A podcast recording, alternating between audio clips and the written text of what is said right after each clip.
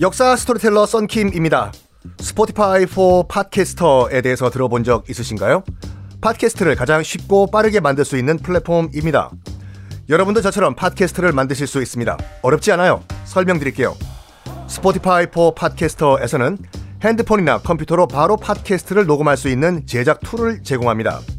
배경음악, 전환 효과음, 그리고 자동으로 음질을 향상시키는 기능 등등 한 곳에서 녹음부터 편집까지 팟캐스트를 빠르고 쉽게 만들 수 있습니다.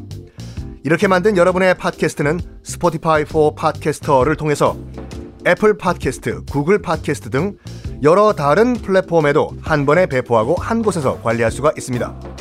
여러분이 팟캐스트를 만들기 위해 필요한 모든 것들을 한 곳에서 모두 무료로 제공합니다. Spotify for Podcasters 앱을 다운로드 받고 지금 바로 시작해 보세요. 자, 여러분. 저 썬킴이 여러분께 조금 아쉬운 소식을 전해드리게 됐습니다. 2020년 6월 썬킴의 세계사 완전 정복으로 시작한 썬킴의 세계사 완전 정복 그리고 한국사 완전 정복까지 두 팟캐스트를 잠시 쉬어가게 됐습니다. 아, 조금 갑자기 소식을 전하게 돼서 뭐 썬킴 무슨 일인다 걱정하실까봐 말씀드리면 아무 문제가 없습니다. 더 잘 준비해가지고 새로운 시즌으로 인사를 드리겠습니다. 참 지난 4년에 가까운 시간 동안 쉬지 않고 정말 하루도 안 쉬지, 않, 쉬지 않고 이어왔던 프로그램이라서 뭐 저에게도 의미가 큰 프로그램인데요. 어, 잠시 시즌 종료 후에 다음 시즌에서 인사드릴 수 있는 그날을 저도 학수고대 기대를 아, 하겠습니다. 네, 여러분 안녕하십니까. 역사 스토리텔러 썬킴 인사드리겠습니다. 어, 정조가 자신의 최대 업적인 수원 화성. 자, 헷갈리지 마세요. 두 개로 구별하셔야 돼요. 수원 화성은요, 성곽이에요. 남한산성과 같은 성, 돌로 쌓은 성이에요. 그리고 수원 화성 행궁이라고 있어요. 지금도 그 수원 화성 안에 있거든요. 행궁은 아시다시피 정궁이 왕이 진짜 먹는 제1궁전이라고 하면 행궁은요, 간단하게 말해서 그냥 왕의 별장이라고 보시면 돼요. 별장이요. 예전에 청와대가 있을 때 충청도에 청남대가 있었던 것 같이 수원 화성 행궁은 궁이에요 건물이요. 그거는 화성이라는 성곽 안에 있습니다. 제가 이렇게 말로 해서 뭐합니까 여러분? 수원 화성 한번 가보세요. 괜찮다니까요. 아니면 나중에 저와 함께 한번 역사 답사 한번 가시든지. 자 여기에 자기만의 도시를 신도시를 건설한다고 하니까 당연히 노론들이 반발하죠. 야, 전마야. 저, 저, 저, 저, 저, 한강 남쪽에 무슨 저기 지 신도시를 건설한다고 하는데, 어? 저 뭐야? 우리와 한, 한판 진짜 본격적으로 붙어보겠다 이거야? 우리 노론들은 이 한양에 있고 지는 저기 화성 만들어가지고 한번 남북 대결하겠다 이거야? 반발을 당연히 하죠. 어이, 왕, 돈 낭비하지 마시오. 무슨 지금 신도시요? 어? 했는데 여기에 정조가 꽁꽁꽁 숨겨놨던 뭐를 공개를 해버려요. 비장의 카드예요. 금등이라는 걸 공개하는데 어 이게요. 저도 국사 시간에 금등을 공개했다라고 배웠는데요. 왜 그거 설명을 안 해주십니까?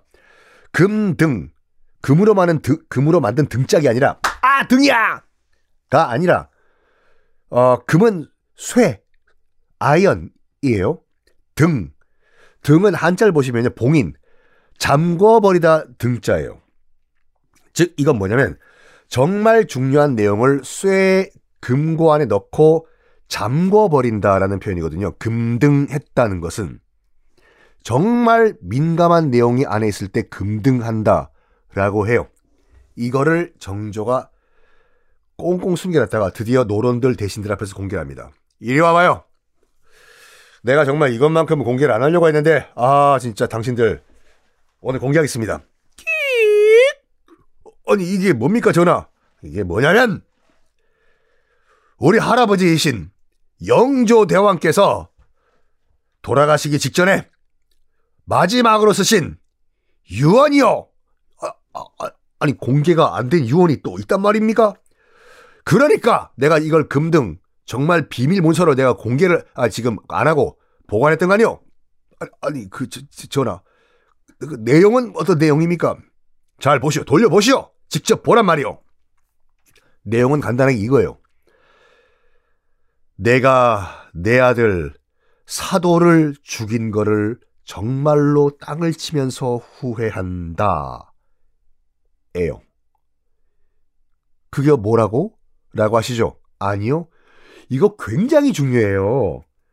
사도 세자를 왜 죽였어요, 영조가?